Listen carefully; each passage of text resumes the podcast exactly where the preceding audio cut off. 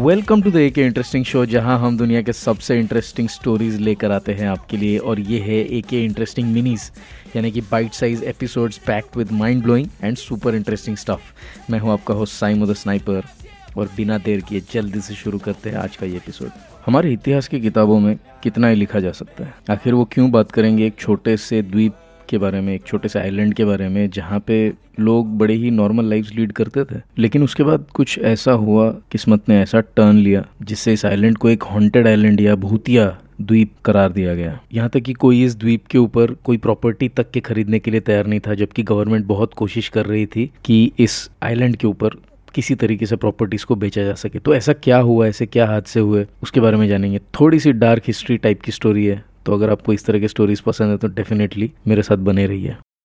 पोवेलिया एक छोटा सा द्वीप है, जो वेनिस और लीडो के बीच स्थित है और ये इटली में आता है। इटली के one of the darkest secrets इस जगह पर दफन है।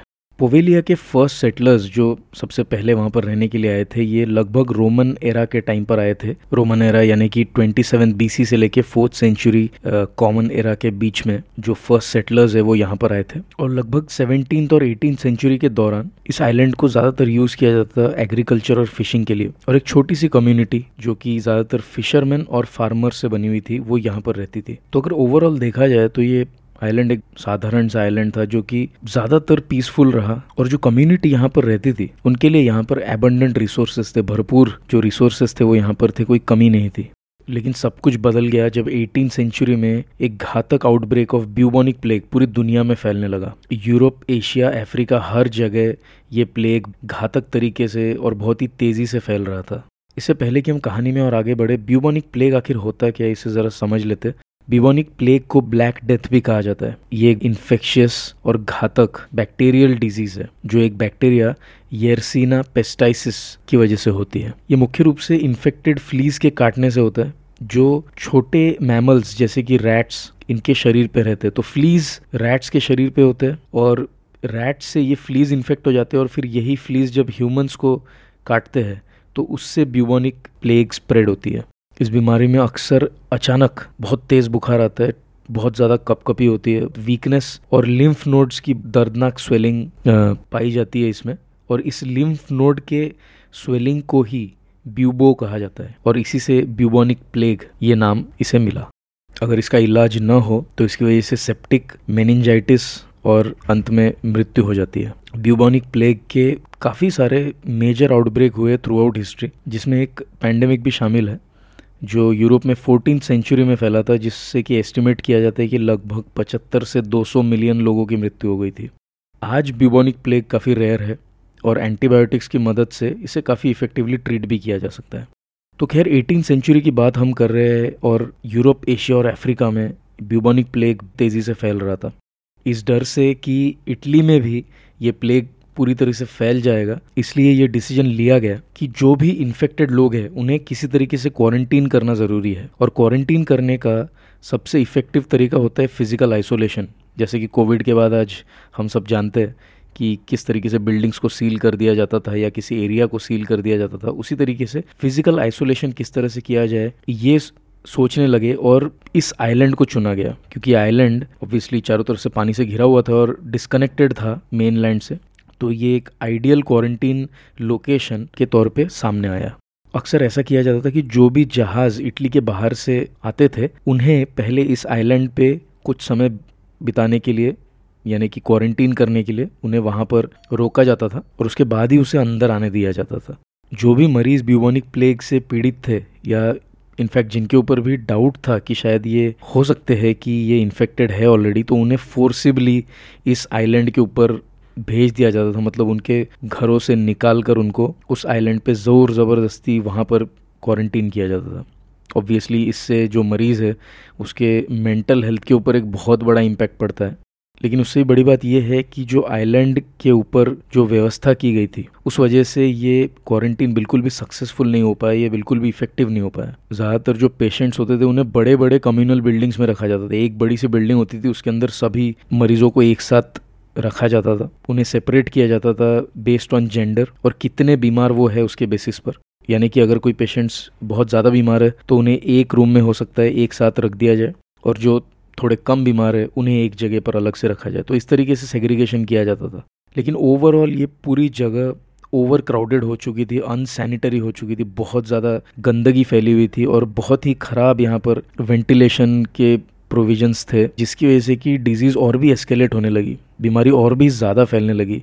उसमें मेडिसिन भी इतना एडवांस नहीं था और बहुत सी गलत धारणाएँ भी लोगों के मन में तब भी पनप रही थी। हर्बल रेमेडीज़ का वहाँ पर इस्तेमाल किया जा रहा था, जो कि बिल्कुल इनफेक्टिव थे इस बैक्टीरिया से लड़ने के लिए। ब्लड लेटिंग जैसे पुराने और इनफेक्टिव टेक्निक्स का इस्तेमाल किया जा रहा था, जो कि बिल्कुल ही बेअसर है। ब्लड लेटिंग में अक्सर खून को बहा दिया जाता है शरीर से बाहर। इस धारणा से कि ब्लड के साथ साथ जो डिज़ीज़ है, वो भी शरीर के बाहर निकल जाएगा, जो कि ऑब्वियसली आज हम जानते हैं कि बिल्कुल ही गलत है।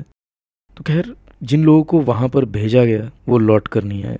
लगभग एक लाख साठ हज़ार लोगों की वहाँ पर मृत्यु हो गई और उसी आइलैंड के ऊपर उन्हें दफनाया गया। एक छोटे से द्वीप के ऊपर एक लाख साठ हज़ार लोगों को वहीं के वहीं दफना दिया गया।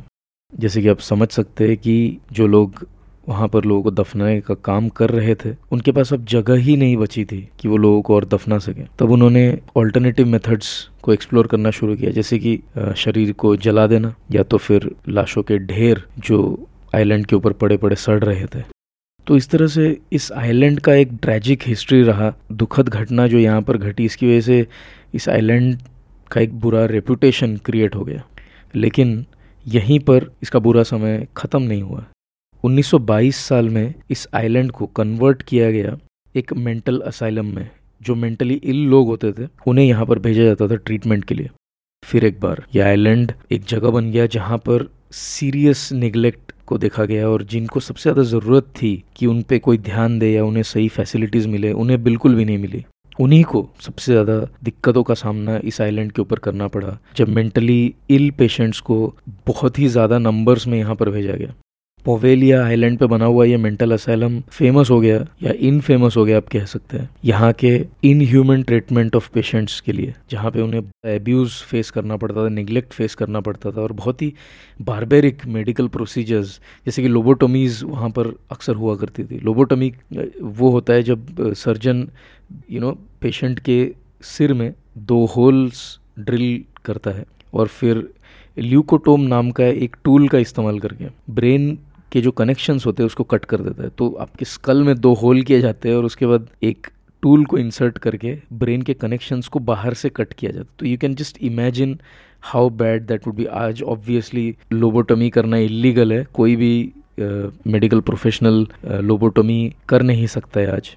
अक्सर ये लोबोटमी विदाउट एनेस्थेशिया की जाती थी। So you can imagine the kind of pain the patient would go through when he goes under this kind of a surgery obviously इसके बुरे साइड इफ़ेक्ट्स होते थे, जिसमें कि पर्सनैलिटी चेंजेस अक्सर देखे जाते थे, या फिर पढ़ने लिखने की क्षमता बहुत ज़्यादा कम हो जाती थी फ़िज़िकल डिसेबिलिटी हो जाती बेसिकली लोबोटमी के बाद जो पेशेंट होता था, वो अगर पहले वायलेंट था किसी वजह से, या उसे कोई दिक्कत थी तो उसके बाद वो मोस्ट ऑफ़ द टाइम्स एक वेजिटेबल जैसा बन जाता है, चल फिर नहीं सकता है, बहुत उसकी लिमिटेड कैपेबिलिटी रह जाती है।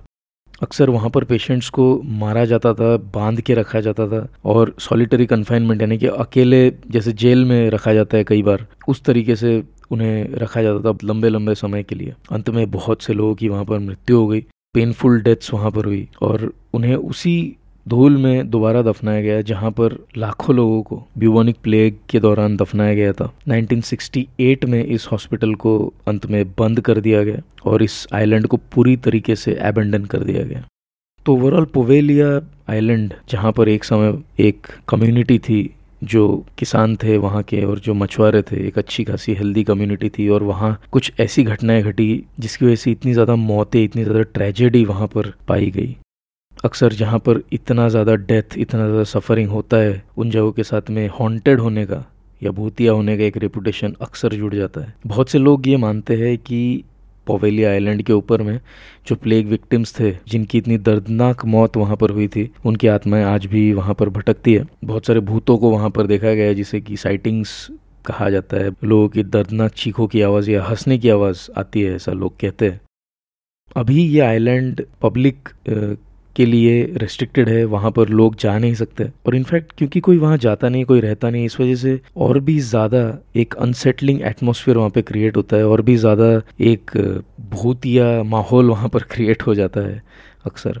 ऑफकोर्स ये सब रूमर्स और लेजेंड्स है जो किसी भी साइंटिफिक एविडेंस से बैक नहीं किए जा सकते। लेकिन अजीब बात यह है कि 2014 में जब इटालियन गवर्नमेंट ने इस आइलैंड की प्रॉपर्टी को सेल पर रखा तो इसकी डार्क हिस्ट्री की वजह से किसी ने भी इंटरेस्ट नहीं दिखाया इसमें कोई प्रॉपर्टी खरीदने का।